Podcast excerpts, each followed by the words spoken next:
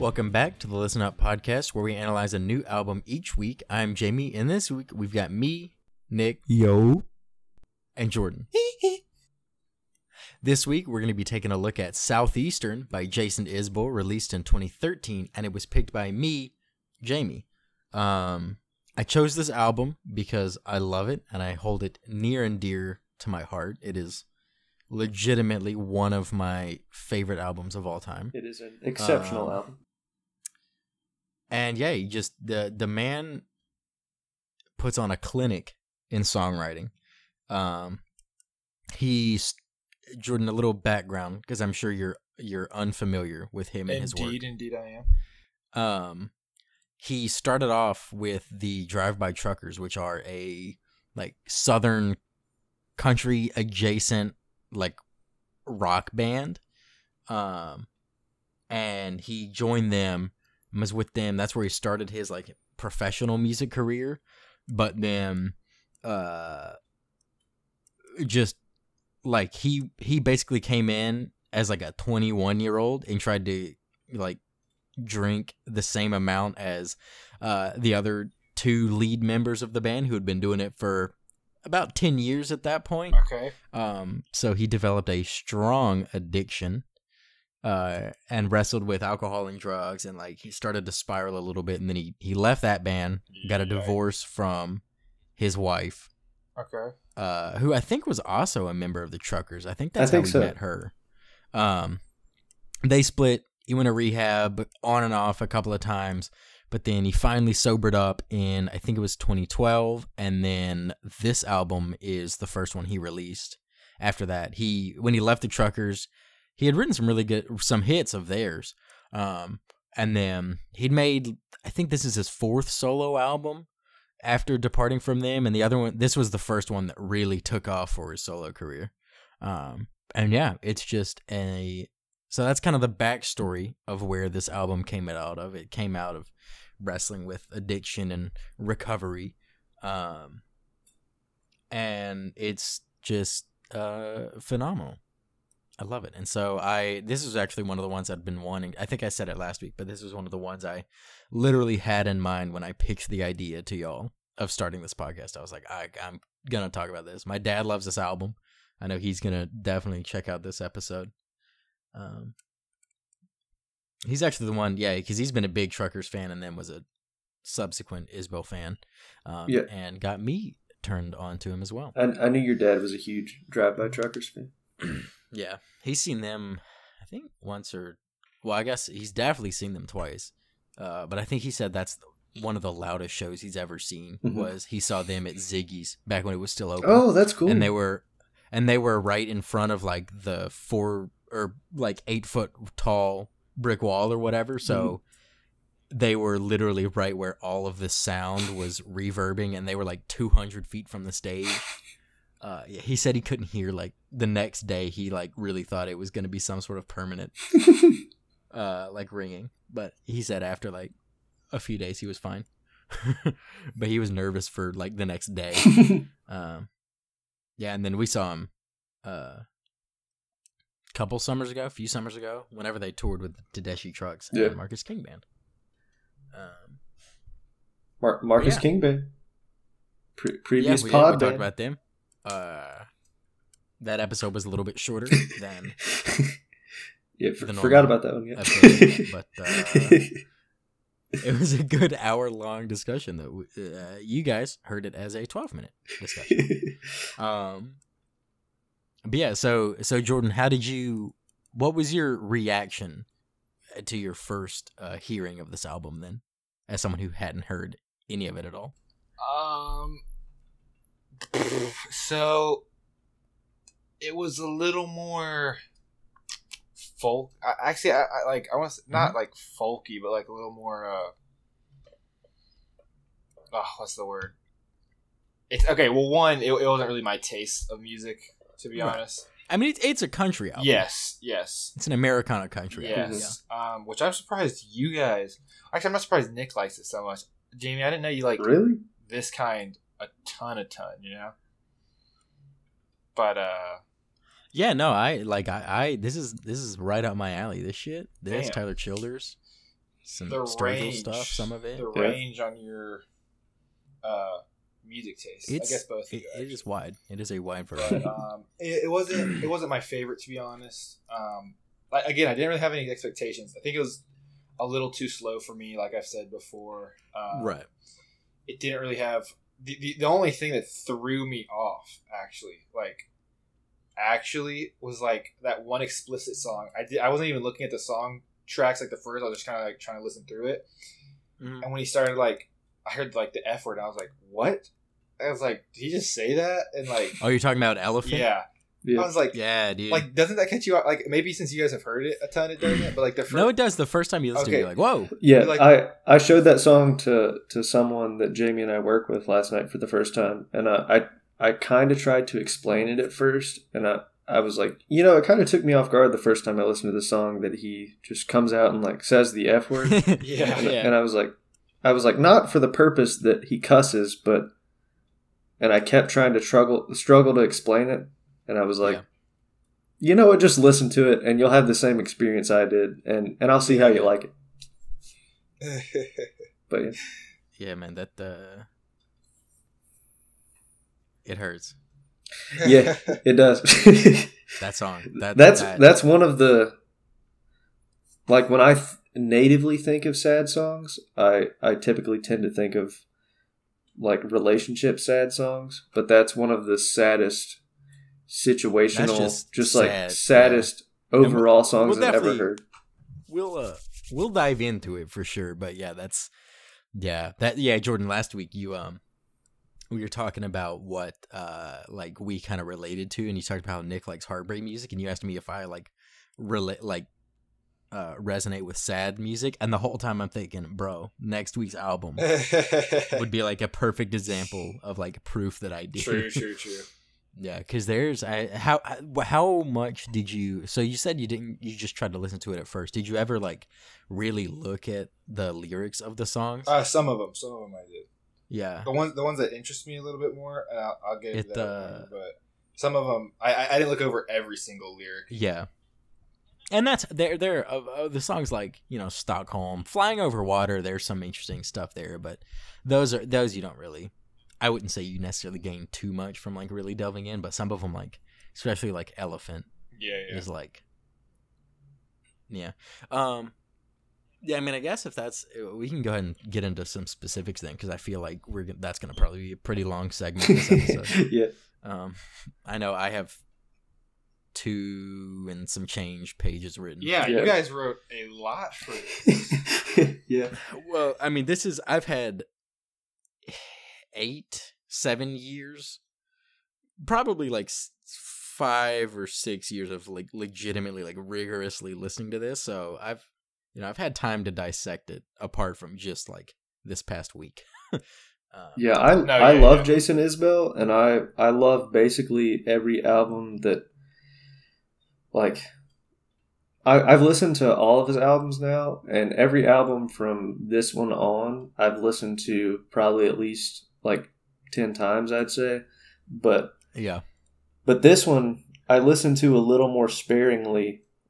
Not because every song is sad, but just because the sad songs in it are are so sad and Are so emotional very sad. it's it's hard it, Yeah. even me enjoying sad music it's hard for me to to put myself in that vulnerable of a state oh see i'll throw it on and belt it out Yeah. i'm here for that it that's how i was this week when i was when i was really listening to it and trying to Yeah. dig into the lyrics like i never like had I'll, before I'll listen to this kind of stuff like doing homework it's impressive I, I applaud you Jamie's tears It- just hit his paper as my uh my my like go to for a while my go to homework playlist uh after i left like the beethoven hits on spotify i i listened to just this is jason isbell.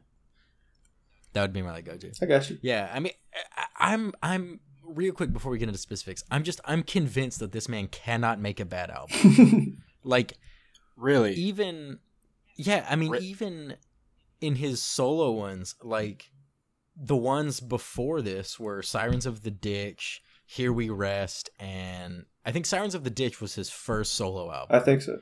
and then there was an album after that called jason isbell and the 400 unit. It was like a that's like the band. I mean it's not like and there's some good songs on those but it's like and not every song's a hit on the albums. I just but overall i wouldn't give any of them less than like a seven because there's like there's great songs on every single one like even back to sirens of the ditch actually has a lot of i really enjoy them um but specifically like dress blues very sad song oh my Very god good that song. one hits you very, very good very song. good very sad uh chicago promenade hurricanes and hand grenades shotgun wedding the devil is my running mate the magician Wait, who does actually who does all of those songs are Who does I, I really Wedding liked. again? Um, who what who does Shotgun Wedding again? jason isbell that's I feel like I've Oh, heard you- that song before. You probably haven't heard this one. Are you thinking of White Wedding by Billy Idol? I don't know. I, don't know, know. the one. No, I know White Wedding is like Sunday for a white wedding. or something. uh, yeah. Okay, fuck it. Never mind. I would be surprised if I mean I'll play I can play it. no, no, no. I would surprised if you heard this. I probably haven't heard Um, it. I yeah, I had never listened to Sirens of the Ditch before this week, and um, Yeah. and uh, I really, I really enjoyed Hurricanes and Hand Grenades, and like Mhm. basically every other song on the album was also good. But that that was one I of my really favorites. love, uh, that one and Dress Blues. Yeah. Dress Blues, man, that's good. Um but yeah, and then like the next one, which is the band self-titled, Seven Mile Island, Cigarettes and Wine, uh Street I love Streetlights. That's an excellent song. Um and that one's probably the weakest of them, but I would still like enjoy listening to it. Here We Rest. Codeine's a great song. Codeine's really good. Go It Alone, Alabama Pines, Okay. Heart on a String, Daisy Mae. Like it's just, literally every album. I like half the songs on it. I'm like, those are great songs, and the other ones I still enjoy listening to. So like, I cannot sing this man's praises enough. I really can't. I, I Aw. love his music so much. Interesting. Uh, his next album after this one won like best. It got like album of the year Dang. in uh I thought it got like album of the year, like the Americana Awards or some something like that. Is that the something It's more than free? Something more than free. Yeah. Yeah. which is a phenomenal song. Mhm. Um Yeah. I love it. But I think this was the first that was the the album after this. That's the first one where he got mo- like more than just like country recognition. He got like I think he debuted really highly on like rock and folk and country Mhm. or something like that. Uh, but it's a phenomenal album. I remember Children of Children. Oh, Chef's Kiss. the the first time Flagship. the first time I ever heard a Jason Isbell song, I saw him perform 24 frames on Conan hmm when I was younger. Yeah, I think that was probably the. I think it was also the lead single. Mhm. Um, but yeah, I think that was that was probably the biggest one. That one, if it takes a lifetime, and uh, something more than free, I think were the biggest ones. Yeah.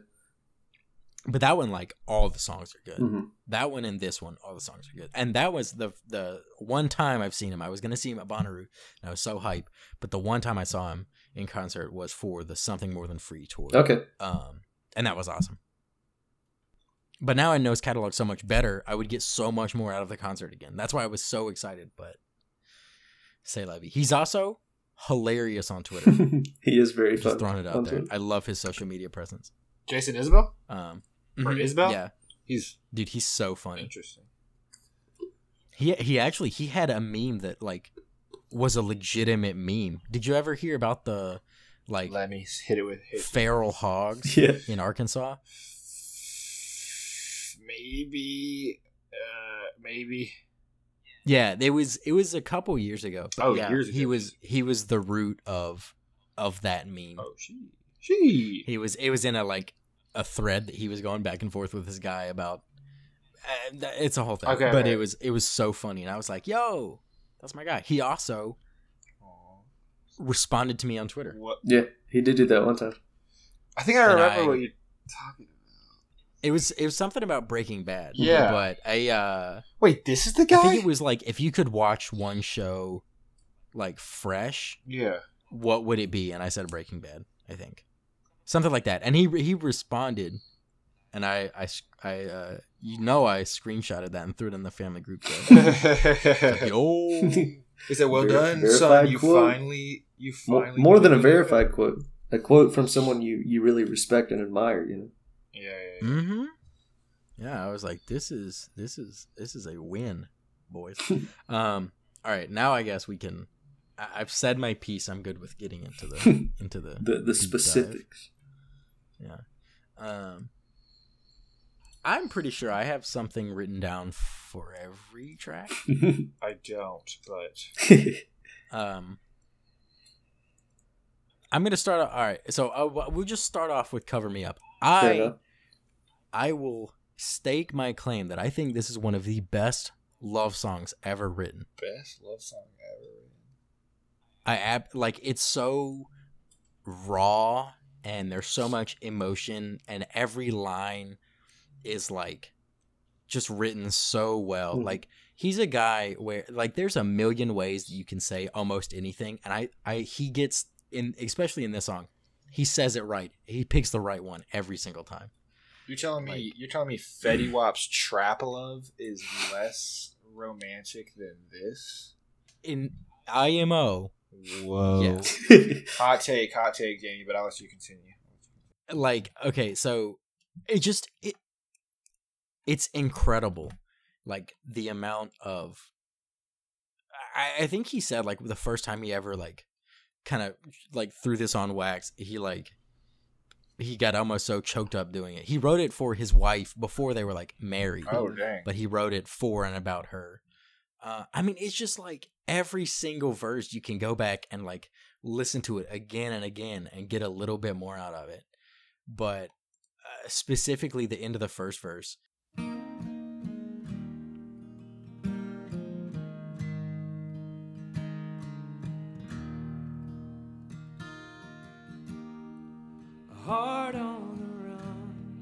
A hand on the gun.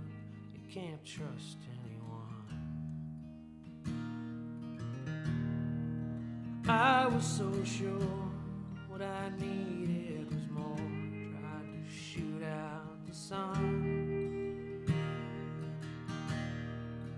Days when we raged, we flew off the page. Such damage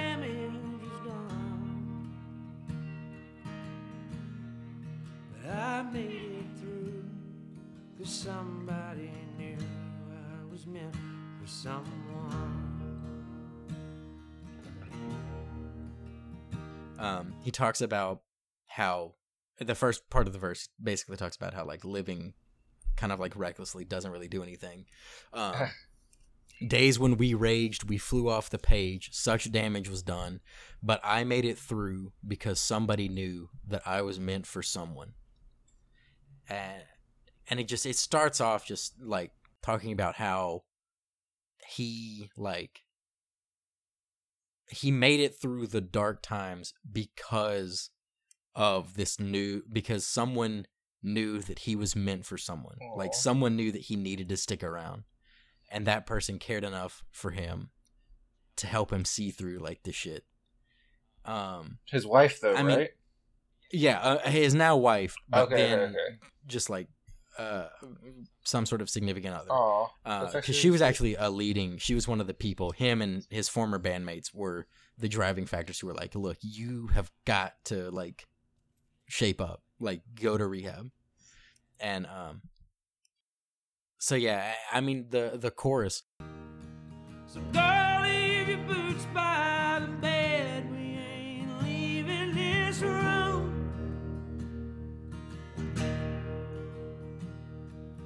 Someone needs medical help or the magnolias.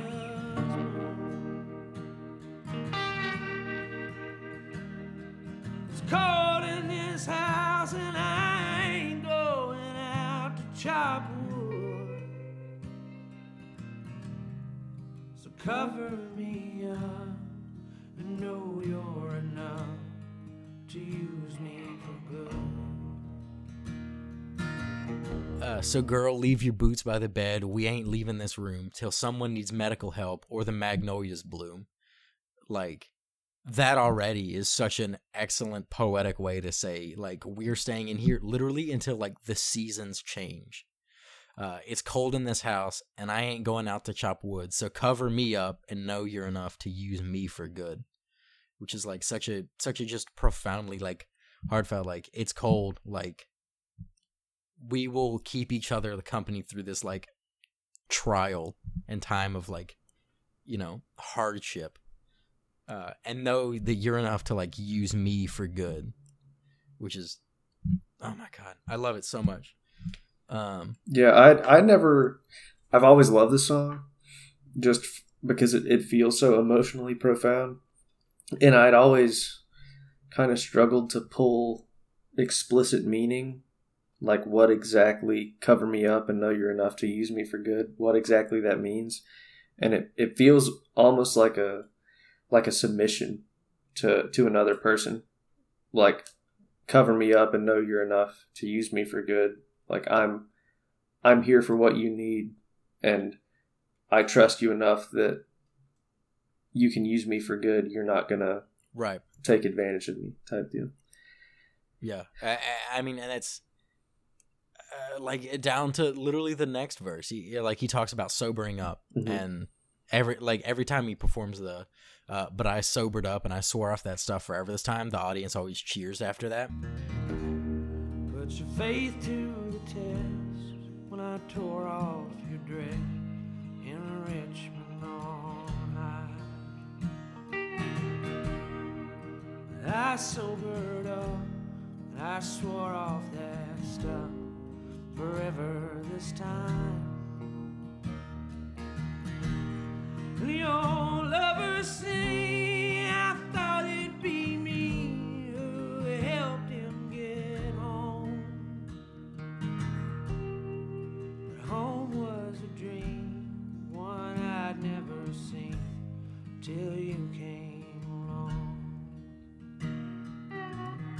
he says, The old lovers sing, I thought it'd be me who helped him get home. Like his exes thought it would be him that helped him.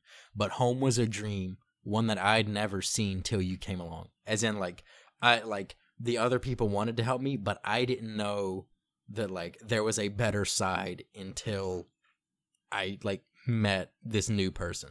Which is like it's just it's so there's so much in the entire song. And I it I don't know. I, I really I think it's like the rawest love song that at least that I've heard. I don't know about written because I haven't heard all songs, but like in my musical experience, it's just like I, I love it so much. Yeah, that that's one of the It's most so profound lines on the album, and definitely this song that I really enjoyed. The one that you said, the "But home was a dream, one I'd never seen till you came along."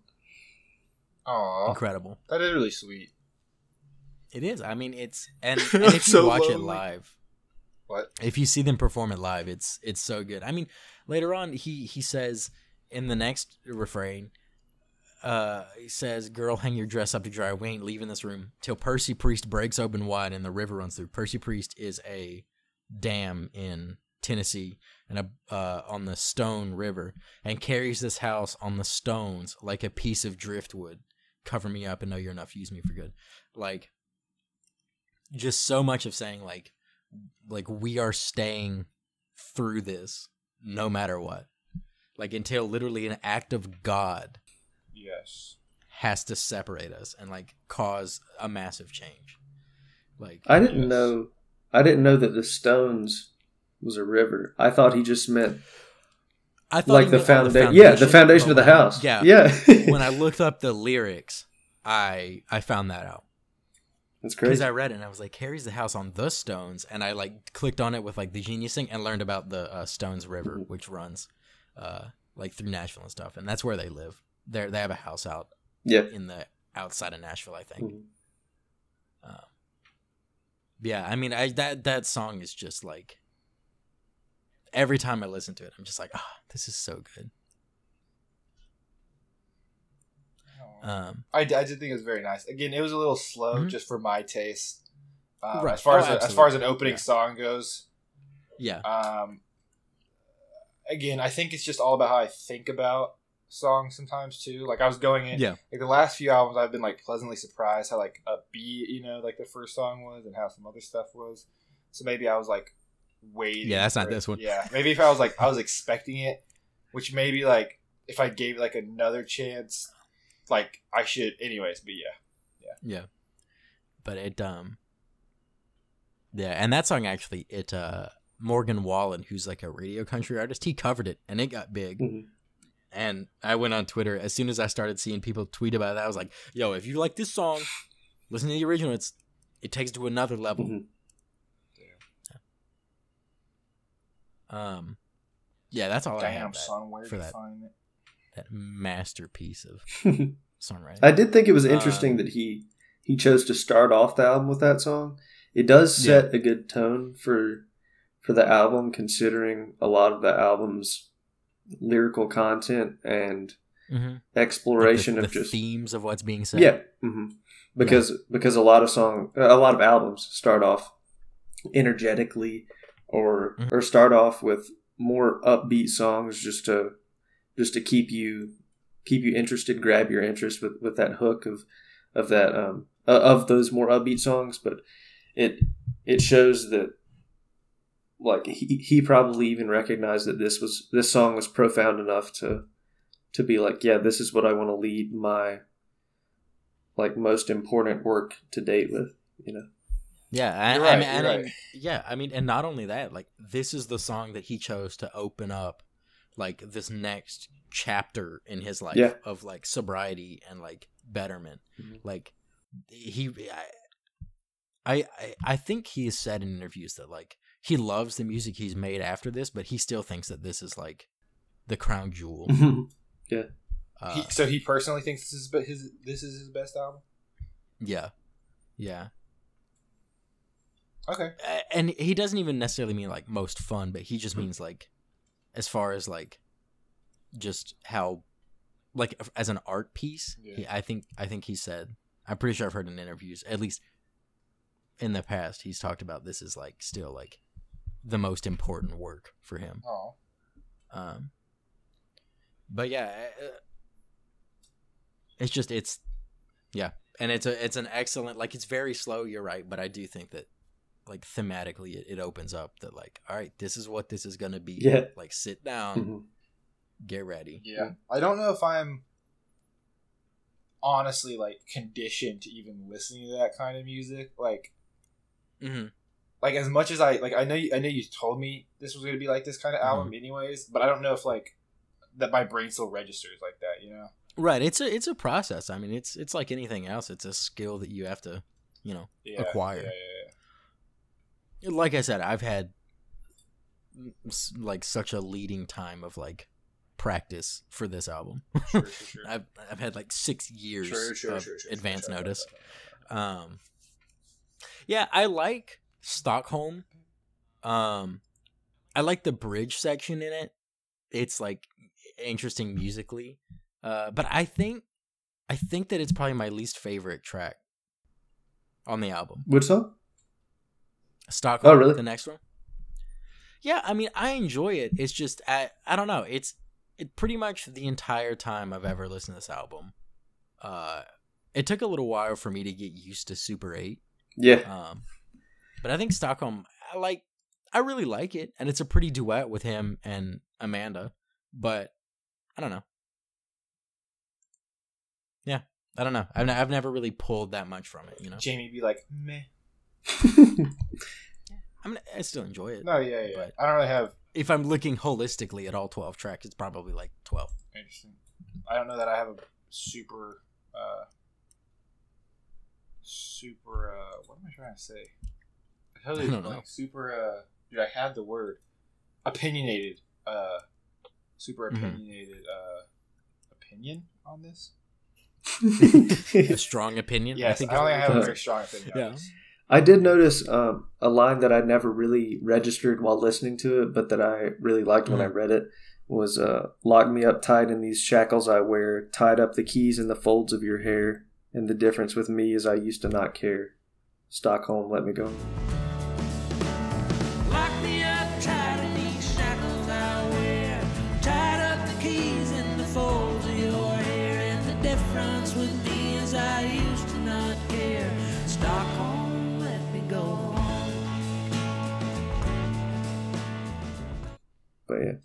That that uh like you said there's a million ways to say everything and he finds ways to say things really beautifully in in pretty much every song he puts out the it's uncanny how good he is at choosing the right way to like the exact right way Uh-huh. and a right moment to say something. but yeah it's say, saying like tied up the keys in the folds of your hair is the perfect way to say like like oh i'm locked in to like i'm following no i'm, I'm staying here because of this girl right.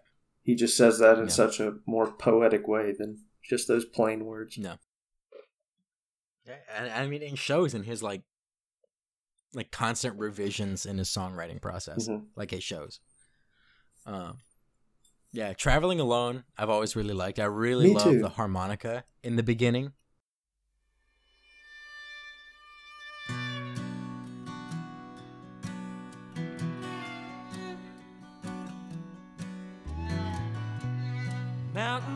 Mountains rough this time of year. How just like it starts off with like this is a lonely song, okay? Uh, I really like the line about um I know every town worth passing through, but what good does no one do with no one to show it to?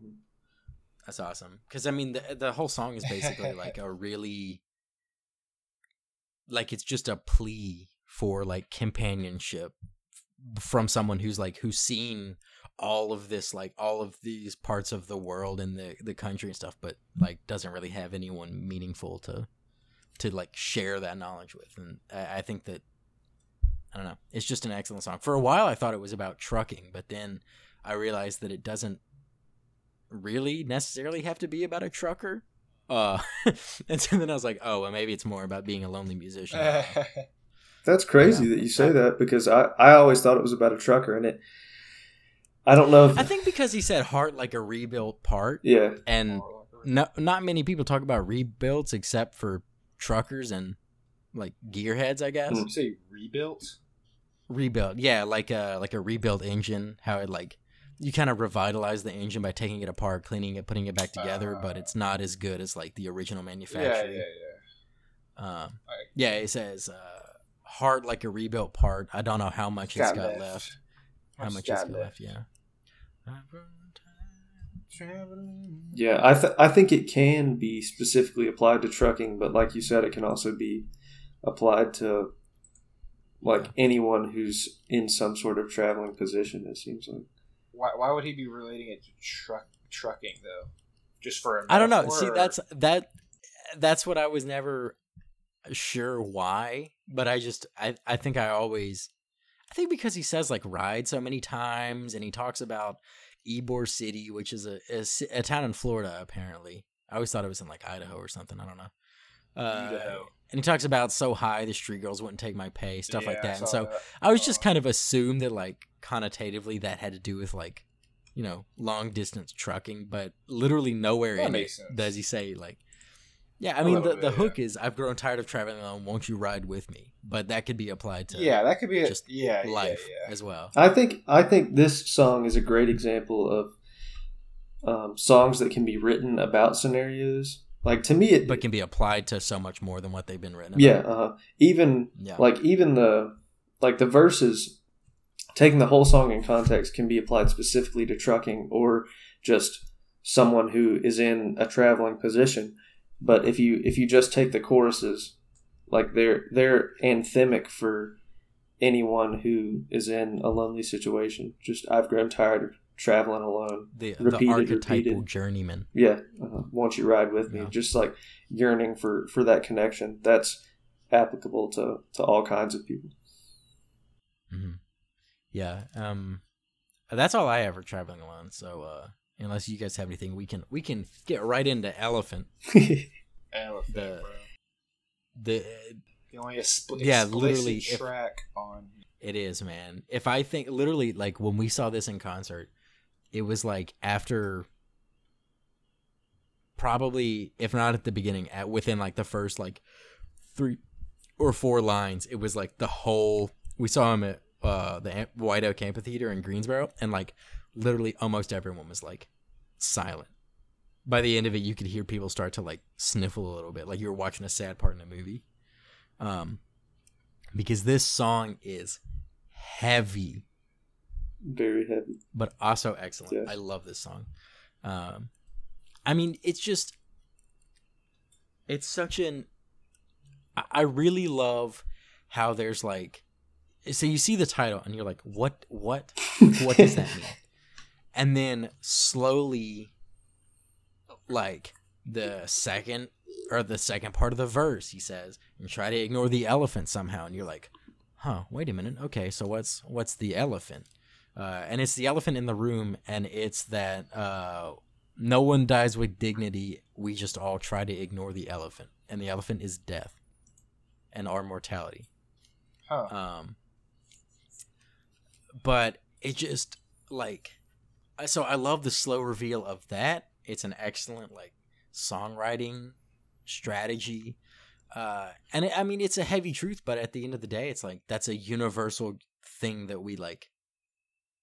I, I mean, at some point in life, you have to reconcile with the fact that like you're the one going through that process, like just you. Um,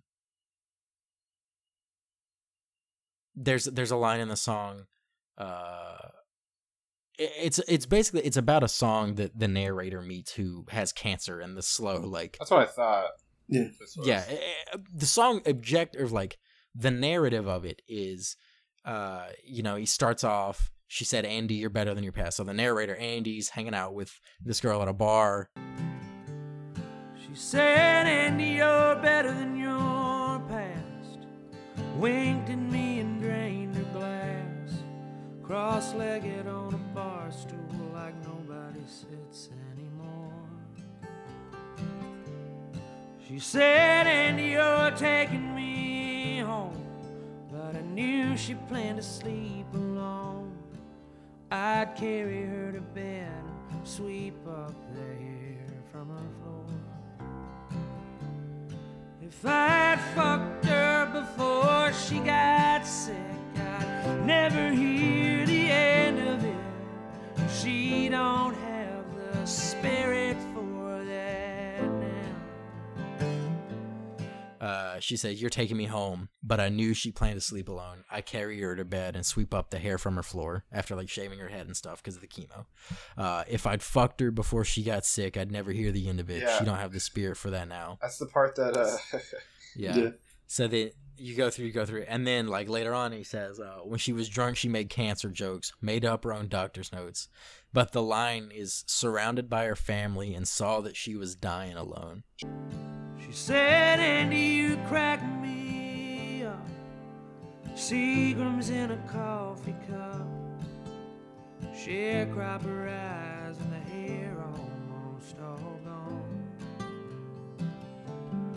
she was drunk, she made cancer jokes. Made up her own doctor's notes. Surrounded by her family, I saw that she was dying alone. Because at the end of the day, like, you know, when you're the one dying, it's like that's a that's a one on one thing that I mean, and that's that's it's a very heavy truth, but it's one that we all have to reconcile with. It's like that's a process that you go through alone, regardless of you know who you're surrounded by. It's you know that's a one on one, yeah. um, and it's just it's like that's it's such a it's a haunting line, but it's so good. Yeah. Um, Sometimes this is off topic a little bit, but sometimes I think about if I like died young, Mhm. and like I don't know, I'm like like confront like if I had like terminal cancer or something, like how quickly you'd have to come to terms with your mortality after after only uh after uh like like we all think we're gonna die like let's just say eighty. You know? Yeah. yeah, Like, but then like how like how quick you'd have to like come to terms with it, you know? If you like, Yeah. and that just is like so sad. Yeah, I mean, and, and uh, like I'm just gonna like I'll just uh, the last thing I have written is just like the the final verse of it of the song is it's so poignant, but um, just like for someone going through it with someone else, like watching someone go through it. It's uh, I've buried her a thousand times, given up my place in line, but I don't give a damn about that now. There's one thing that's real clear to me: no one dies with dignity. We just try to ignore the elephant somehow. I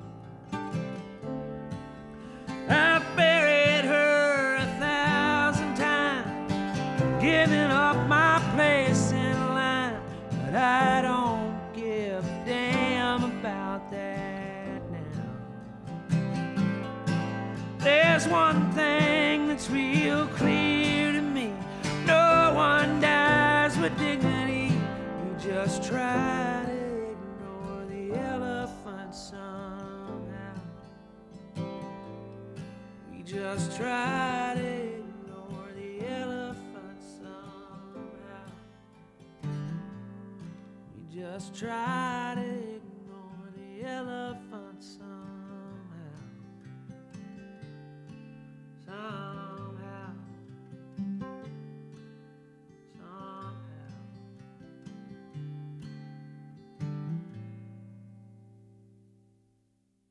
and then he repeats that a few more times and that like that right there is just damn you know like I, I don't have much else to say but that's just that's such a heavy heavy line Yeah, that's that's one of the most profound statements on the album, along with Yeah.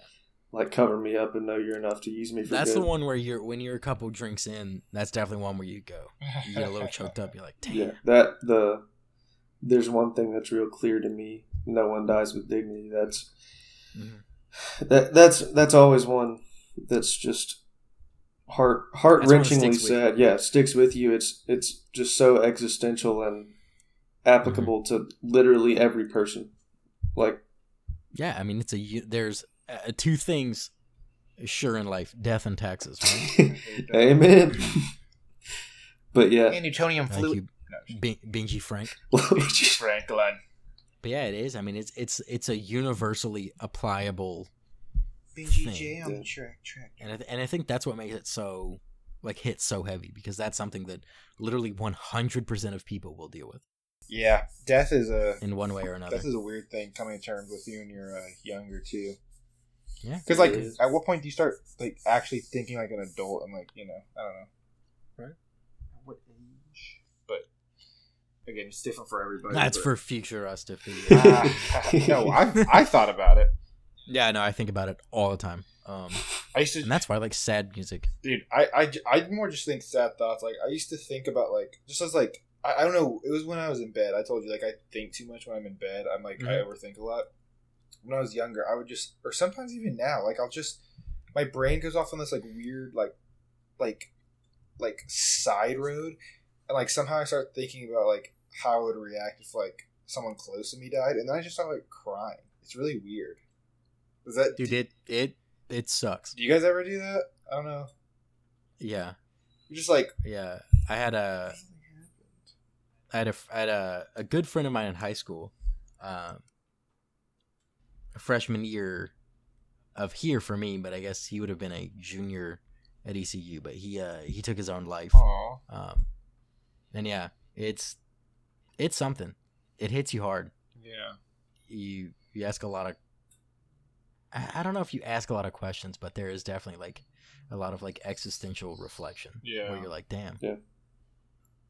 Yeah. and there, um, there's even existential reflection for people who've lived a pretty full life like this like this um this song is specifically very applicable to well it, it's broadly very applicable to death in general but it's specifically very applicable to anyone who's had cancer not just a friend or someone that you might have had uh, might have wanted to have some sort of romantic relationship with like he he he describes the the minutia and the day to day of it so well, talking about carrying her to bed, sweeping her hair off the Yeah. floor, how she doesn't have a voice to sing with now, how she's just trying to enjoy the moments she has left because like her just the liberties of normally living Yeah. are being taken away from her.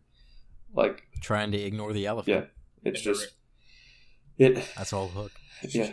It, it's just I mean, because that's what we all do, right? That's what life's all about is uh, living until you don't. Yeah, I was gonna say is living. Yeah, yeah, living and not not trying to consider the the fact that you won't be eventually. Jesus. Yeah, that's a heavy song. It's a really heavy one, and and I mean, shit, it's what three and a half minutes long, and it's there's so much. Um, but I guess at some point we will. Uh, we do have to move on. Yeah, yeah, yeah. Um, yeah, flying over water. I I don't have much to say, but I do. So Jordan, I figured that this would probably be the first point where, if if at all, you were like, okay, this isn't bad, because there's this is up until this point, this is definitely the most like upbeat. song. Yeah, Um, I think it still had a little too much country influence. Uh, yeah, and that's what I figured. That's like the whole thing. I just I figured No, like, yeah, I the know, other ones would be like a two out of ten, and this would be like a four. out of 10. um, but I really like conceptually i like the concept of um how from like if you look at like an external view and i think it's still applicable now it's like you know we can look strong and well thought out in the in the song he talks about uh from the sky we look so organized and brave yeah. as in like you know the the country underneath you know america um but if you take a closer look uh you can see that like it's not that well like if you if you if you choose to take a step further you can see uh in the song he says daddy's little empire built by hands and built by slaves. You can kind of from an external view you can see just like a strong unified community and then when you deep when you look deeper you can kind of you see the you know stuff you try to sweep on the people some people try to sweep under the rug and stuff like that and that it's not all it's chalked up to be um, and i also really like the solo at the end of it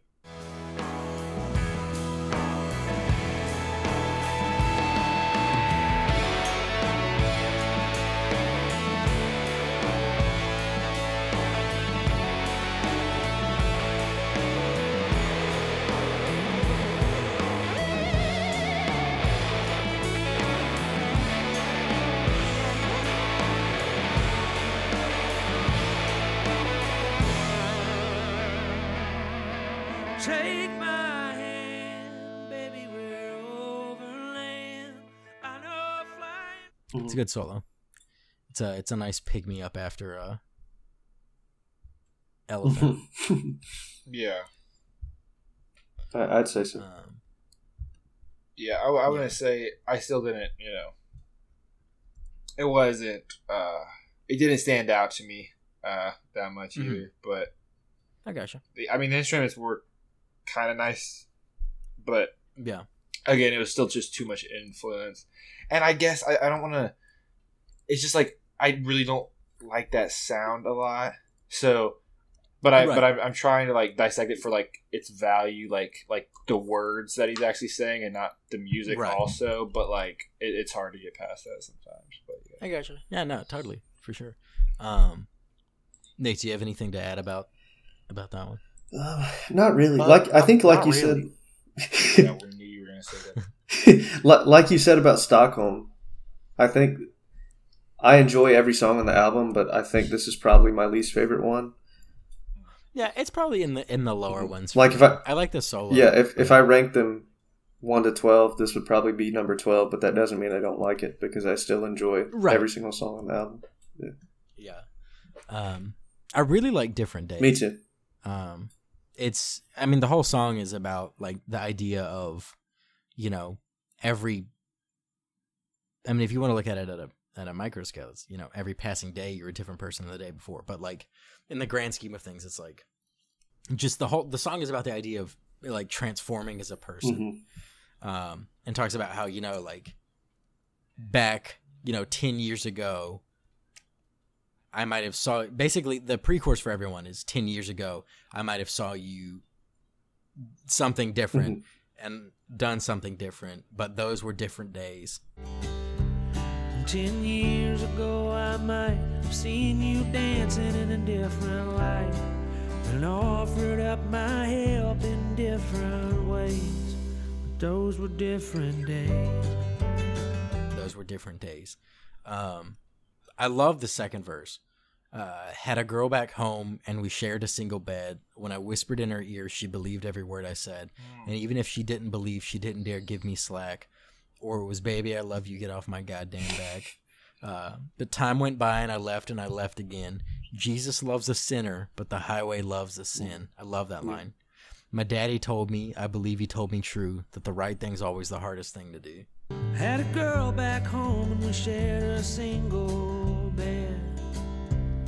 When I whispered in her ear, she believed every word I said. If she didn't believe, she didn't dare give me a slack. Or it was, baby, I love you, get off of my goddamn back. Time went by and I left and I left again. Jesus loves the sinner, but the highway loves the sin. My daddy told me, I believe he told me. That the right thing's always the hardest thing to do. Um, yeah, I just I I love that verse so much.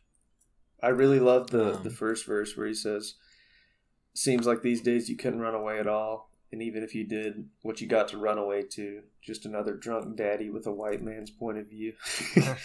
that's just Yeah. it, it's it's a it's a savage line, but that's also I hate to say savage because it's I feel like that word's almost memed to a point. Like it's it's Dude, a, freaking savage. it- it's a it's a convicting line. It's a fatalistic. yeah, yeah. That's that's very very true, and and when you hear it, it if you're conscious of it, it, it makes you it makes you even more aware of that fact, and it's uh, Right. it's like oh well, guess he's onto something. That's uh that's kind of disappointing. Yeah. I don't think everyone has a has a drunk daddy. No. Not uh, not not any of us, I don't Right, think. But but the the observation of it, it kind of um that line in itself relates to he has a song on I think on that Nashville Sound on the 2017 album called White Man's World that um, Yeah. that expands on that idea of having a broader perspective than than um, than just a, a white perspective of a, of that perspective of Right. privilege and and that one specifically that's also in um that song he, he basically was motivated to write that song by seeing the state of uh the country we're in and then also um he'd had a daughter a couple years before Yeah. and it's basically about like wrestling with how him and Amanda can raise that daughter to like be the person that like to maximize potential basically but uh, also wrestling with the fact that they are living in a white man's world Mhm. I, sp- I guess a better uh, emphasis would be a white man's world. True. yeah Um, yeah, I mean, like I said, like I mean, this this shit was in 2013, Mhm. and it's like, oh, Dang. still hits. I thought it was crazy that in Um, this in this song he has he he makes a rhyme out of benzodiazepine. That's Right. wild. and that's something he's kind of done for like most of his uh his musical career he and i, I actually i read in an interview one time he uh, he said yeah i've never really he's like i've never really you know like i did coke and shit but i was never into like pills and stuff. He just he thinks it's neat to like use those.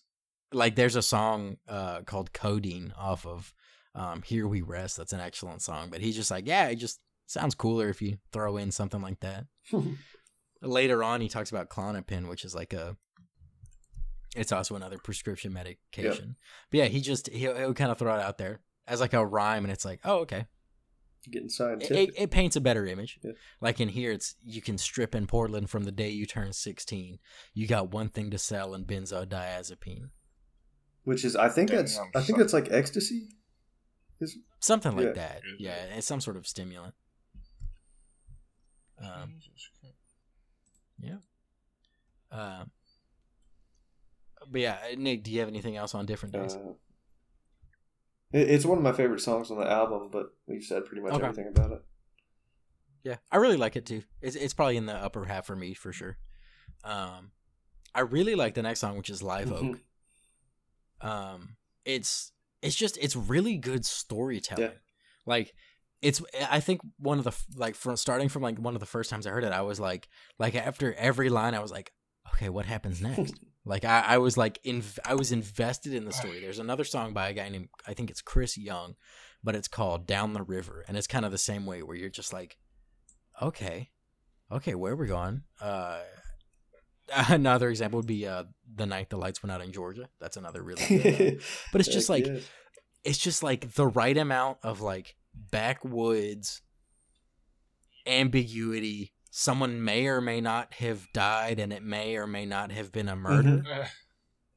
And like the storytelling is just so good. Like I love the ambiguity of the end, where he just like it, it basically starts off. The narrator goes south, running from the law. Uh, he meets a lo- he meets a girl, falls in love with her. Other like his neighbors start kind of shit talking him behind his back. He asks what's going on. Apparently, like the the news of like the shit he did in his past started to come through. And then he talked about we robbed a Great Lakes freighter, killed a couple men aboard. when I tur- when I told her, her eyes flickered like the sharp steel of a sword. All the things that she'd suspected I'd expected her to fear was the truth that drew her to me when I landed here. As in, like, Well, you couldn't stay alone on the plains before the war. When my neighbors took to slighting me, I had what for. Rumors of my wickedness had reached our little town. Soon she'd heard about the boys I used to hang around.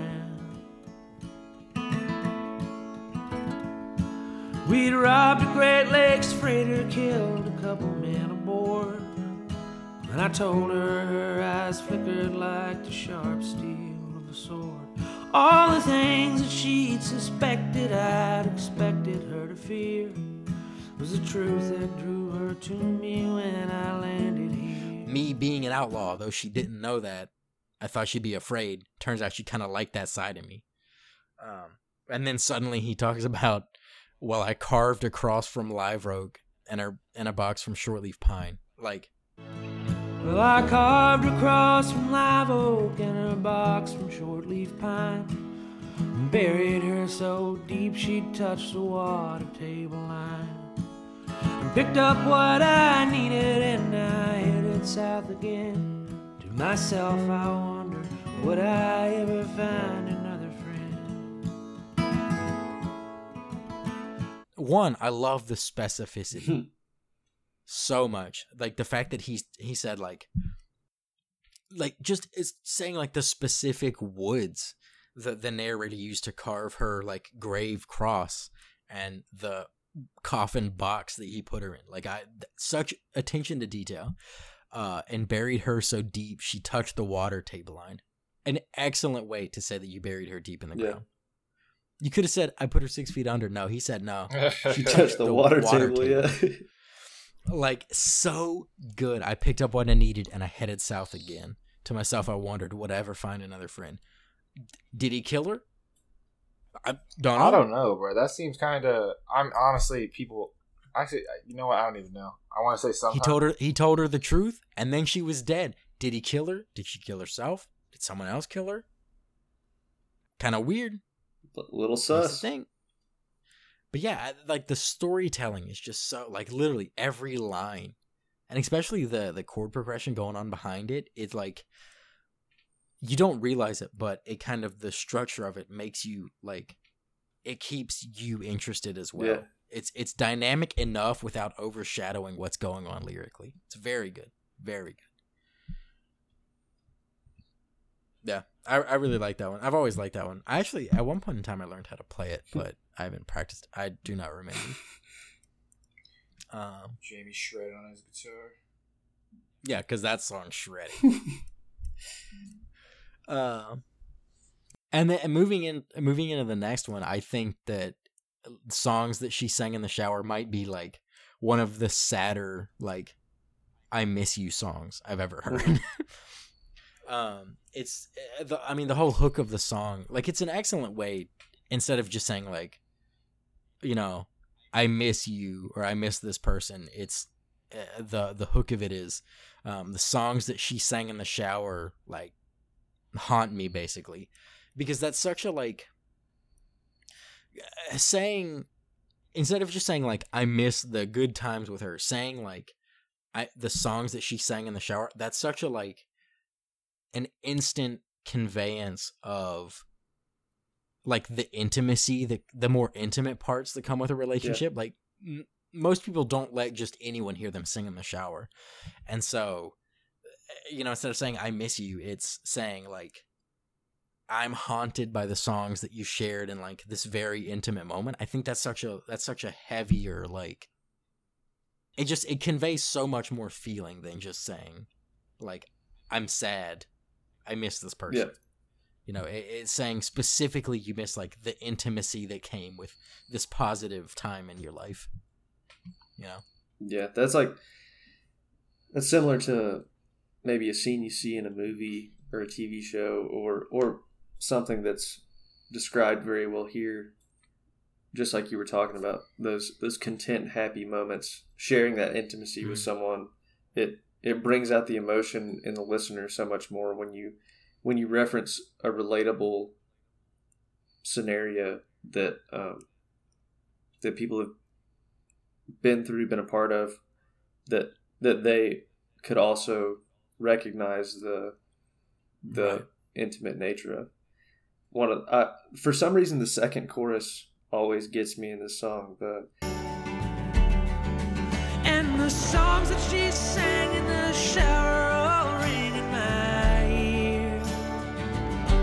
Like wish you were here. How I wish you were here. And experience robs me of hope that you'll ever return. So I breathe and I burn. I breathe and I and the songs that she sang in the shower all ring in my ears. Like wish you were here. How I wish you were here. And experience robs me of hope that you'll ever return. So I breathe and I burn. I breathe and I burn. And just the just the usage of burn reminds me of the probably gonna butcher his name. I've actually never really learned how to properly say it. Ray LaMontagne, maybe. Something like Yeah. that. Yeah. But um, his song "Burn," that's just about Mhm. heartbreak, basically. Uh, Yeah. Isbell's usage of "Burn" here reminded me of that, and that song's incredibly sad. And uh, Yeah. and this song um, is also sad, but has a just a bit more of a a bit of a happier melody. Maybe not happy melody, but Mhm. just not one that's sparsely um, arranged. Like it's right. there- there's there's substance in this song that doesn't just leave you in like an emotional valley. Like it's like, oh, I miss this, but it's it's Yeah. not like the the deepest darkest you can get. You know. Yeah. I've always um I've always liked the the like I guess it's a verse, but it's the lines right before that part of the song where he says, um, I'm stuck on my own in the room by myself. Looks like I'm here with a guy that I judge worse than anyone mm-hmm. else. So I pace and I pray and I repeat the mantras that might keep me clean for the day. Yeah. in a room by myself. Looks like I'm here with a guy that I judge worse than anyone else. So I pace and I pray and I repeat the mantras that might keep me clean for the day. Which is just like further conveyance of how like in despair the narrator is after this ending. Um, I also the it starts off with a joke where he says, "On a lark, on a whim." I said, "There's two kinds of men in this world, and you're neither of them." And his fist cut the smoke, and and he basically got punched. But I actually think that that's a pretty funny joke. Like kind of like Yeah. I don't know. It makes me laugh a yeah, little bit. There's two kinds of men in Just this to- world, and you're neither of them. Yeah. Yeah. that's just that's kind of a funny one liner, uh, which then sets up ultimately a kind of sadder song.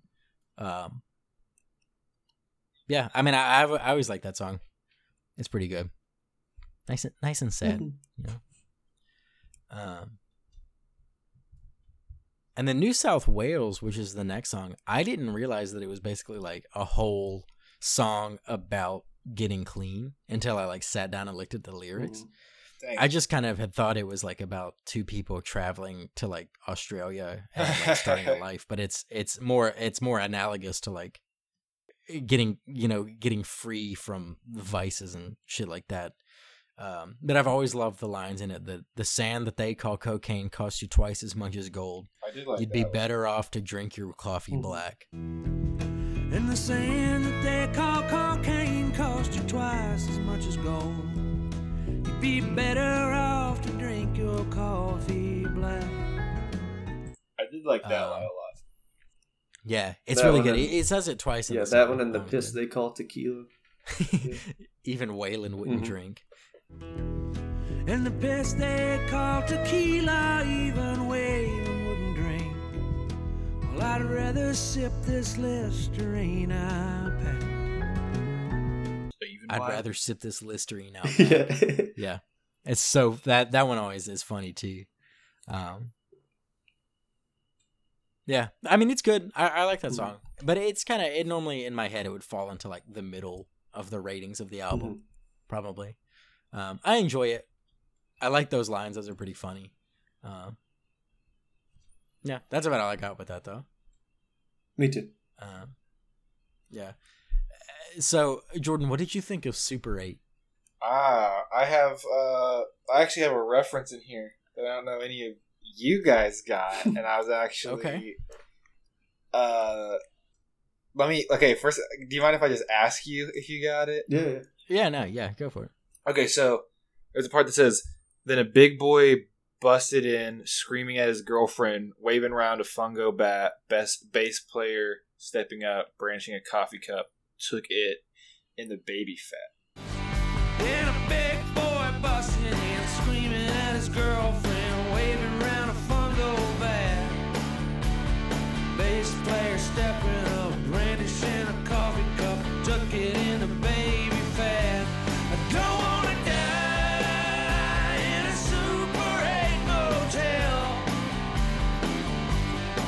I know. Dude, that that God, that song, that line is so funny. I know on That verse. Genius, it told you what it was, but did you know what it was before?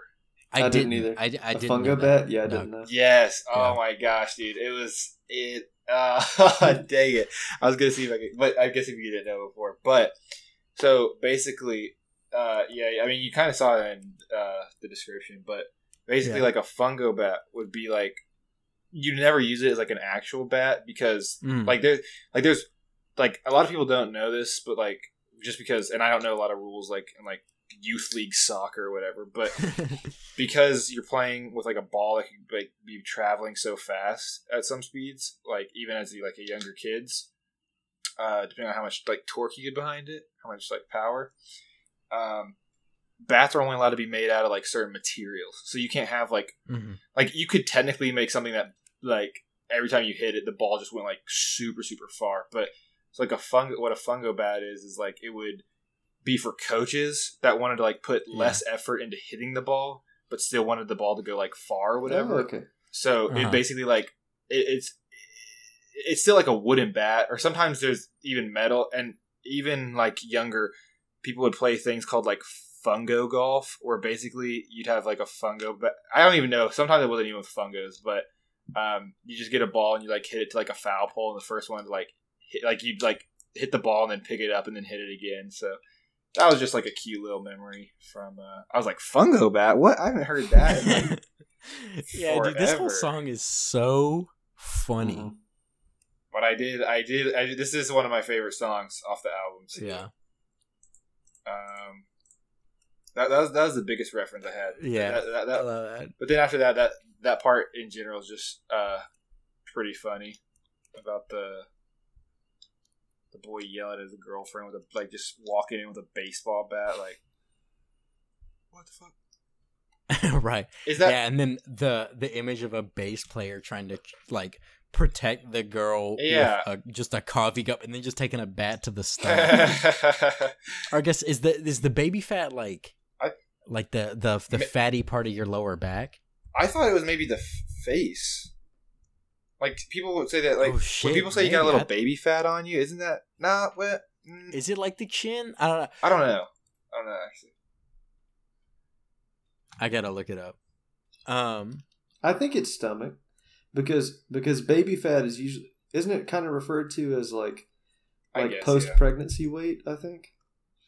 Oh maybe yeah. it's. Oh, maybe that's it. But yeah, I always thought it was like a gut shot or like a Any- like to the back. Yeah. Either But way, yeah, he's that's hitting that's him with so a funny. aerodynamic bat. yeah, with a little bat. Um, I really like the. uh It's like the final verse before he he does the chorus again, but he says. Uh, well, they slapped me back to life and they telephoned my wife and they filled me full of Pedialyte. saw my guts, saw my glory. It would make a great story if I ever could remember it right. I just, I always think that's so funny. The, the line about it'd make a great story if only I could remember it. You know, Yeah. um, it's actually it's a, the song is very reminiscent of a lot of trucker songs, but especially especially um, it's just, it's a song called Three Dimes Down, Mm. and it's kind of got the same uh like quicken pace throughout the whole thing, and it's also another funny uh funny song. Yeah, I, I I this it the first few times I listened to this album, it really caught me off guard because literally out of nowhere, it's just like what? yeah, the me hell? too. Um, but it's so funny, like looking at the like listening to the lyrics and like visualizing the story as it goes on is so Mhm. funny. Yeah, I, the first couple times I listened to the album, I, I, I always thought, man, this is like coming off of what song does it come off of? It comes off of New South Wales, Yeah, which is it's not the slowest song on the album, but it's but it's also not the yeah, fastest. and, and Super Eight just explodes into southern rock. yeah, I was like, man, this is. I I felt like it was always so much more different, but listening to it again this week, and also like the last time I listened to the album, I don't know when that was, but I've I've had a different opinion of it for a while. Now I really enjoy to listen to Mhm. it. yeah. It, it's kind of like a fun. It's a it's a fun respite uh before Yeah, yeah, which is that's one of the songs where if you listen to it, you kind of go, oh, okay, and then there are a few lines in it where you're like, huh, wait, but once you look at like the shit that's being said, you're like, oh, Mhm. uh, this is another one where it's very heavy and you could say anything a million different ways and the ones he chooses to say it in the song are the perfect uh perfect phrasings it's jordan did you was this one of the ones you looked at the lyrics of did you like get the meaning of it Uh, a little bit. Uh, explain a little bit more. So it's it's a song about a classmate of the narrator who is sexually abused by her dad, Oh, and then the narrator shoots her dad. oh, maybe I did not read into this one. Yeah, it's much. It's um Jesus. an Christ. excellent song. It's another excellent one, but Jesus, it's heavy. I, I mean, Could it be the murder from earlier in the album that we were listening to? Or... I don't I think don't so. think so. I'm 'cause just this kidding. one, I'm kidding. This one is like a I'm sorry. I'm sorry. I wanted to. I just wanted to relate it. I just wanted no, to I got you. it. But he, uh, yeah, it, it starts off talking about uh, a little light from the house on the cul-de-sac. Yeah. The the line instead of saying like I saw a dad abusing my high school classmate, it's he just says bedroom upstairs. A little light from the house on the cul-de-sac. Bedroom upstairs. It's a family affair.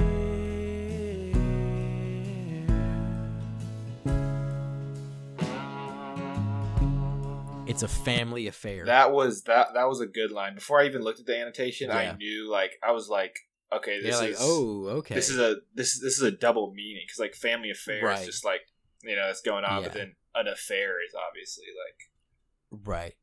I did And like then- I, I I did like that line. Mhm. Yeah, and then instead of saying like "I see you at school, you're sad," verse two, "I've watched you in class.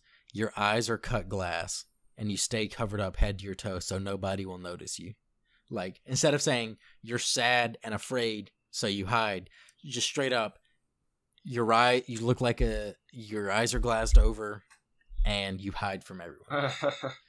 Uh, and then the core, the first Really course is, I might Coming for him. Wait, yeah, and he says uh, the first course. He says, "I might not be a man yet, but that bastard will never be. So I'm cleaning my Weatherby, and I sight in my scope, and I hope against hope."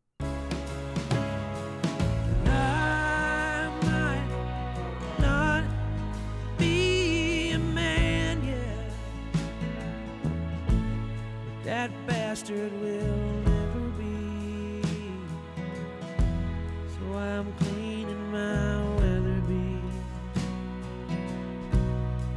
not eyesight in my scope.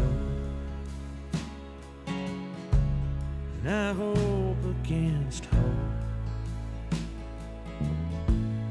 I hope against hope. Uh, and the weather and a Weatherby is like a it's like a starter hunting rifle, Oh, pretty much, right? It's like, like a a small arms hunting I so. rifle. Um, yeah, and then you know it just it builds from there, and like every line, like just saying like that bastard will never be like a man, so I'm cleaning my Weatherby. It's like okay, so he's instead of saying like I got my gun ready, it's just like a it's a it's a much more like poetic way of saying like I'm getting ready to do something. You're like, oh, what's well, okay.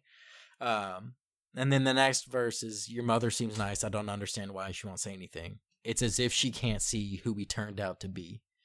Um, and then the next verse is really where it it hits, where he says, "Uh, and I might." He's once again he says, "I might not be a man yet, but your father will never be." So then you're like, okay, so it's the dad, like, you know, doing shit to this girl.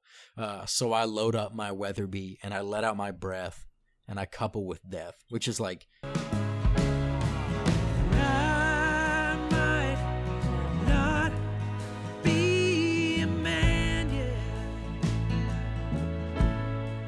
father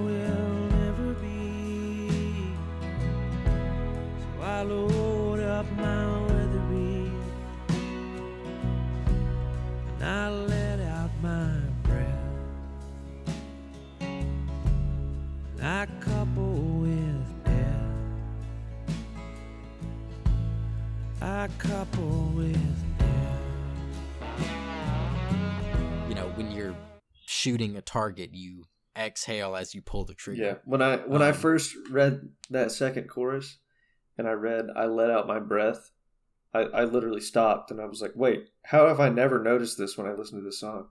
And then I read and I couple with death, and immediately the whole song took on a different perspective. Uh, took Yeah, on a new like, weight. Oh, he just shot someone. yeah. Um, a little more. and then and then from there it goes into like an instrumental break where it's basically it's like he's saying like all right now let that soak a little bit let it sizzle and then the final verse is i saw your father last night and in the window the light made a silhouette i saw him hold you that way he won't hold you anymore he won't hold you that way anymore yvette What? telling like his high school classmate like i shot your abusive father Oh, yesterday jeez. But so Yvette is the main The- character. the girl Yeah. being like Okay, okay, okay, abused okay. yeah it's just I was it- confused if that was a name or something because I I don't think I've Yeah. ever heard the name Oh, yeah. Yvette Mhm. before, but Yeah, it's not common. yeah, yeah. I don't think I've ever heard of any. But yeah, it's yeah. I mean, just what a like, what a way to say that. Like, instead of saying "and then I shot them," I let out my breath and I couple with death. Like, what a way to hope say that out my like, bro- yeah, that actually is a really good one. Killing someone, like taking a life. Like I couple with death. Damn. It's crazy. Yeah. But it's and that's a really good one, but that's definitely one of the ones where it's really easy to not uh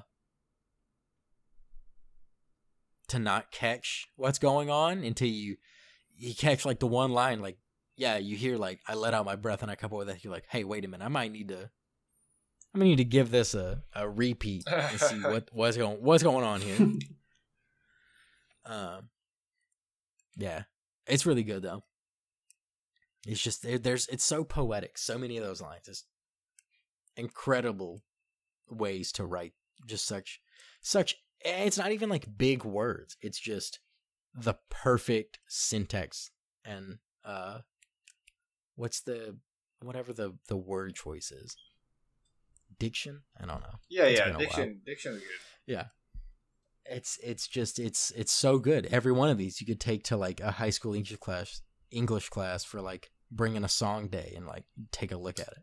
Yes, Um, I heard what you said. Sorry, you cut out for like half a second there. oh, did I really? Oh, Yeah, my yeah, bad. yeah. It's it's just it's you could oh this whole all of his writing you could you could take a microscope at and it would be enjoyable. yeah, yeah. Um, yeah. So then I guess we can just round it out by talking about relatively easy. Um, yeah, I like it. I like this song a lot too. It's one of my favorites on the album. It's one that I've always loved, and it might be because of the melody, or I love the message of it. One of my favorite. I, I've talked about Dawes like two or three times on probably more than that on this po- podcast, even though we've never done a Dawes album. But they're one of my favorite bands, and they have a song called "Things Happen" that has a very similar message. Like, hmm like things happen, like um, things happen. That's all they ever do is the hook of that song, and the hook of this song is like there's not a there's not one hook, but our kind has had it relatively easy. Um, our lives have both been relatively easy. My angry heart beats relatively easy. Like he, he makes all kinds of comparisons to to people who are far away who have lives much worse than ours, and also people just next door. He says, uh, um, still compared to those a stone's throw away from you, our lives have both been relatively easy. Also, just people like next door, people just down the street, have lives that are that are just like insanely sad compared to the one you currently live. Like uh, like con- consider that perspective when you're when you feel sad about like minor things in your life, and don't not really diminish your own sadness, but recognize the the state that you're in and recognize that you're not going through anything extremely terrible. You'll be able to make it through what you're going through, but somebody else might be going through something like catastrophically life changing, you know. Yeah. And uh yeah, and and so that's that's kind of what I always had is like the the just the meaning of the song. But then, you know, looking a little bit further into it, I, I you can kind of also see there's an underline there's that message, but then there's also like an another underlying thing that's kind of like it's like you see the the building of like kind of more of like a depression like an undercurrent of like depressive feelings and how it can change um like shift from uh just a long day to then like you know someone overdoses and then or it could drive you to like like a like someone goes on like a shooting spree out of their window. Um so there's also kind of like a second meaning there where it, can kind of talk about like you know him as a person being like yeah i i also kind of like i get these feelings too. Um but i i've always one thing that always especially after um when i talked about earlier about the the friend i had who uh took his life um it's always stuck with me the lines um this it's the second i guess it's kind of verse I lost a good friend. Christmas time when folks go off the deep end. His woman took the kids and he took Klonopin. To kill a man of twice his size.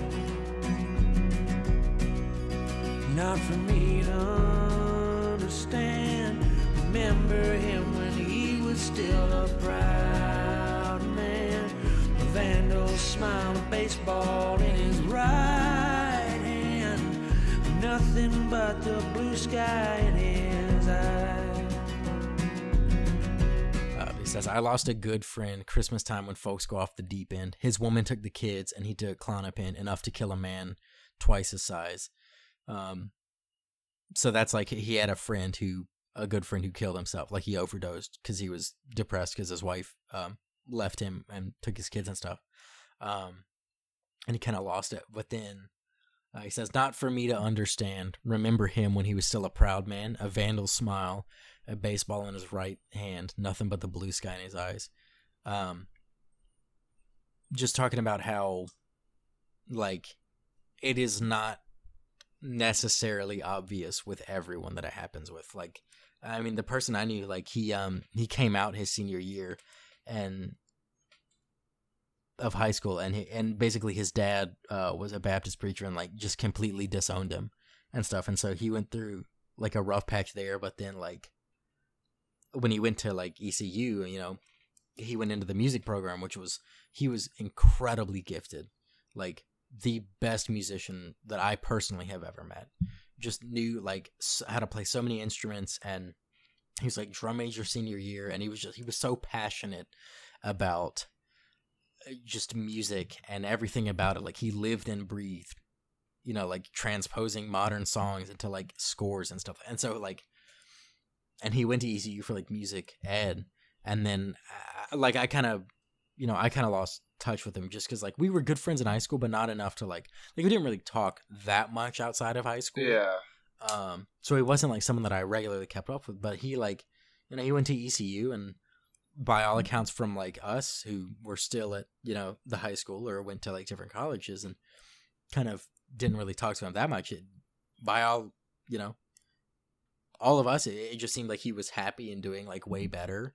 Um, was like with like made good new friends and like his mom kind of reconciled with him. She like left his dad and they kind of like reconciled, but then just out of nowhere, I got a call from uh, one of my friends here, and she said that that he had uh, he had taken his life um, over Labor Day weekend um, while he was back home, and it just kind of, you know, I mean, it really is like it's it's kind of it said so much that I feel like some people might think it's like a cliche thing, but I mean, it's it's just the truth that like you you definitely do not always see um h- how bad someone else's psyche is going. I know. Um, and we also get comfortable with the fact that like we, we take for granted sometimes how often we see each other you know or like Yeah. how easy it is to see each other like again technically i i could get in a car crash like coming over your guys Yeah. apartment and just Right. like like that, that, that that's why i've learned to value like people i guess and like mhm. I don't know. That's that, that's one thing. And like again, after you've like you know how people like watch a movie about it and they're like, oh yeah, like this is so important, and then we just kind of go back to like doing what we normally do. yeah, it's like it's like you change for what like a week, yeah, maybe maybe a week, a month if you're lucky, which is Like, which which is why I try to like just keep it in my like daily routine to do stuff like Yeah. that. Again, I I probably haven't seen as many people as I should, and it, again, it's you have to balance it with just like daily life sometimes, Yeah. but right. it's just not like taking people for granted, I guess. Mhm. And I, that's something I Li- try not living to do. with intention, Yeah, yeah, yeah. not being not being a not being a passenger. No, no, no, no. You know, Or not, not e- like that, and just not making people feel bad about like anything they're doing. You know, yeah, because there's already so much insecurity that like so many people go through. Like, I like I, I literally told myself like so long ago, like, what's the point of like making fun? Like, like, and we can like poke fun with each other, but like, Right. What's the point of like? It's usually like it was more of like a high school thing if people would just like see somebody, you know, and like the whole like bullying or whatever goes on in high school. It's like like th- th- there's a difference between like joking around with your friends and like actually like oh right, and, And, actually like you know making fun of someone for something that makes them them. I mean, it's one of my favorite quotes is uh in I think it was in an interview Jimi Hendrix gave, but he said, you know, I'm the one that has to die at the end of my life. So let me live it how I'm going to live it. And I just that's that's something that just sticks with me cuz it's like, yeah. Like you know, no one makes it out alive, so do what you want while you're Yeah. here. As long as it, you know, w- with the caveat of like you know doesn't negatively hurt or harm other people or beings and all of Mhm. that but like apart from like as long as it's good and not harming anyone else dude go nuts like you know j- like just just go for it because because why like why the hell Yeah. not you know no I got you. That, that's why I still am insecure about plugging anything that I do in my free time. Even though I enjoy it, I'm just so afraid of like people. uh yeah and that's something just I just need to get over in in, in at some point. But again, it's still really hard for me. I don't know why, but yeah. but i mean and it's yeah i mean that's just it i don't really know what else to say other than like that's just like a i think an excellent thing to like a mantra to live by yeah, that's good. do what makes you happy while you can you know Yeah, um I think that's a good note to end on too. yeah i mean really like i that's i guess that's all i had written for this album Yeah, i know it's a lot but like Nick, did you have anything else? literally i love this so much I'm done. I said, did you have anything else? Because I'm I'm I'm I'm done. I'm done too. All right. okay then uh, i guess i guess we'll uh we'll rate it um I guess I'll go and then Nick and then Jordan, you go because you're Yep. gonna announce next week's episode. Um, this is an easy ten. if I could give it higher, I would. It is. It is literally like top three albums of all time for me. Dang. I love it so much. Um, yeah, and I, I there's nothing more I can say. I'll just leave it at that. I'll give it. I'll give it a nine point five, like I gave Witness last week, because it has everything I see that that I could see in a ten, but it doesn't quite scratch the personal itch for me like some other albums do. Mhm. So nine and a half for sure. I sure. gotcha. I gotcha. Jordan, what's your uh, what's your what's your numerical rating? I was gonna give it a three, but then after us talking about it so much, I'll give it a four. All right. I'm sorry to do this album like that. I, I don't. No, we, we know it's, we know it's not your thing. Yeah, yeah, yeah. I, I, it's- honestly, it's I was literally expecting just like it's literally just because of the music because like music is a Right. great deal. Like a hundred percent, I know like the it was heartfelt and like it, it covered Mhm. a lot of deep topics. It's just like the music, like just purely me based on listening to it again. It's just the music isn't what gets me, you know. Right. I gotcha. Um, so then, Sound and Color is still number one. Well, I guess Sound and Color at Man on the Moon are tied for number one Well, at eight and a say- half. Sounding, But then, this is tied. Yeah, because uh, me and Nick gave it a ten, and you gave it a five and a half. Um, wait, which album was that again? Who? who that was the Alabama Shakes one. I gave that a five. Oh yeah, I did. Sometimes I'm like, Um, yeah, so it's Cudi and that are tied for one, but then this is tied for second place with "Babe, Coming sorry." Home, Rage, and RKS's album. Gotcha. I feel good about that. I that's better than I thought it would be. I really thought it was going to be lower. Um, yeah, and then it's and then in third is Yay. Yay! Yay! Um. All right, so then what are we going to be listening to next week, Jordan? Um. Oh gosh, which one is it again? How does it? How does it go again? Huh? It go Halle Berry, Hallelujah. no way. Oh, we're listening to. I think I want to listen to Good Kid, listening Mad No way. City Okay. Oh my god. Okay. because I've honestly, and this is kind of sad to admit, I think I've only listened to like three songs off that album ever. Oh. I, I've never even listened to this You're song. for a good one. I know, I know. That's why. That's, that's why. And it's like, it's like albums where I have good songs off of it, and then I just never listen to the album, and then like I hear another song off of it, and I'm like, oh, that's that's awesome, and then I still don't listen to the whole album after that. I'm just like, bro. Um, are we doing the uh, All right.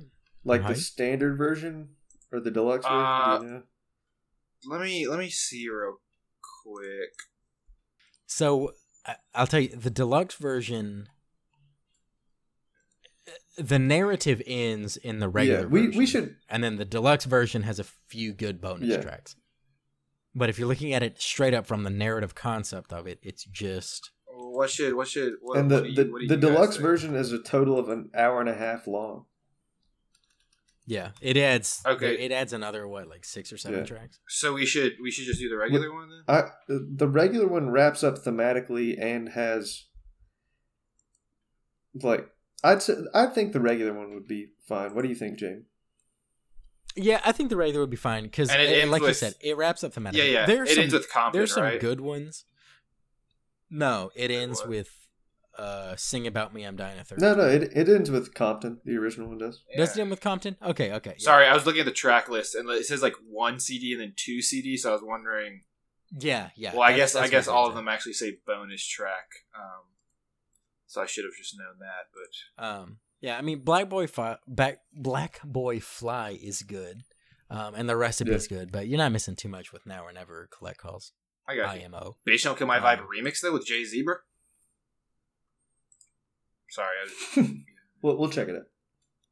Yeah, so we're gonna do the regular version. yeah, yeah, yeah. Man, Gotcha. Ooh. I'm excited. Cause it go Halle Berry, good lord. Hallelujah. Hallelujah. Big boys and tell me what you doing. choosing? Everybody gonna respect the shooter. All right. So then, let me adjust my outro notes so that I don't. One, run up the gun, whatever. very quickly, I'll just start it off Wait. since we're running relatively long. Yeah, Uh, I was listened about to to Bahamas, Sturgill, Revenge of the Dreamers 3, Spilligion, Interesting. And, uh, wow, Nick. an indie comedy absurdist podcast called This is Branchburg a lot this week. Interesting. You listened to Revenge of the Dreamers 3 and Spill- Spillville? yeah, uh, both those. Uh, I really like Spilligion. That, that's a really good album. And Revenge of the Dreamers Wait, three. I was trying to get back into it. Yeah, Spilligion is Is the um the album Spillage. name for Spillage Village's new album. Okay, okay, okay. But yeah. Sorry. Uh, that's what I assumed. Yeah, yeah. but- But any, anyone else, take it away. Oh yeah, sorry. I've been listening to Money Trees like so much. That's Heck why I wanted to listen to this song. Um, again, Meet the Woo Two, dude. That's my album, dude. Legendary. I could not. It's the best. Uh, it's it's it's my favorite album of all time. I should have given it a ten. I'm so sad, but um, uh, there's a song called "Don't Die" by Killer Mike. It's oh, okay. good. okay. Um, and I actually discovered that song a while ago before even you guys introduced. Well, I knew of RTJ, but I didn't like know know them at all. Mhm. I didn't ever like listen to a song, but like I, I, I listened to this song. It was actually I think during the. Uh, sadly, it's when uh, everything was happening back in May with like the George Floyd Uh-huh. protests and Yeah. stuff, and Spotify did a uh, like a very political themed uh, playlist, Okay. and I found a couple songs on there, and that was that was one of them. But yeah, uh, I don't think there's Nice. anything else. Maybe a couple songs here and there, but nothing nothing too crazy. Okay. Um, for me, been listening to Southeastern a lot again because I love it. Um, I also just kind of like was going through and just listening to his past catalog as well, just because I was like in that mood. Um, yeah, and then some like Black Keys and stuff. A little bit of St. Paul and the Broken Bones, but nothing too crazy. Um, yeah. All right, cool. So then I guess I'll hit it with the outro. Um, we just wanted to say thanks again for listening this week. Uh, remember to tune in next week where we're going to be taking a look at Good Kid, Mad City, the standard edition by Kendrick Lamar. Uh, be sure to give it a listen or two so you can kind of have your own thoughts and you know join in the discussion in your own head. Uh, you know, feel free to either leave a comment about your thoughts on this week's album on YouTube, or you can also tweet them at us. We're on Twitter at at Listen Up Pod and that account as well as our personal handles will be in the description of wherever you found this episode. Um, but for now, we'll catch you next week, and remember to listen up.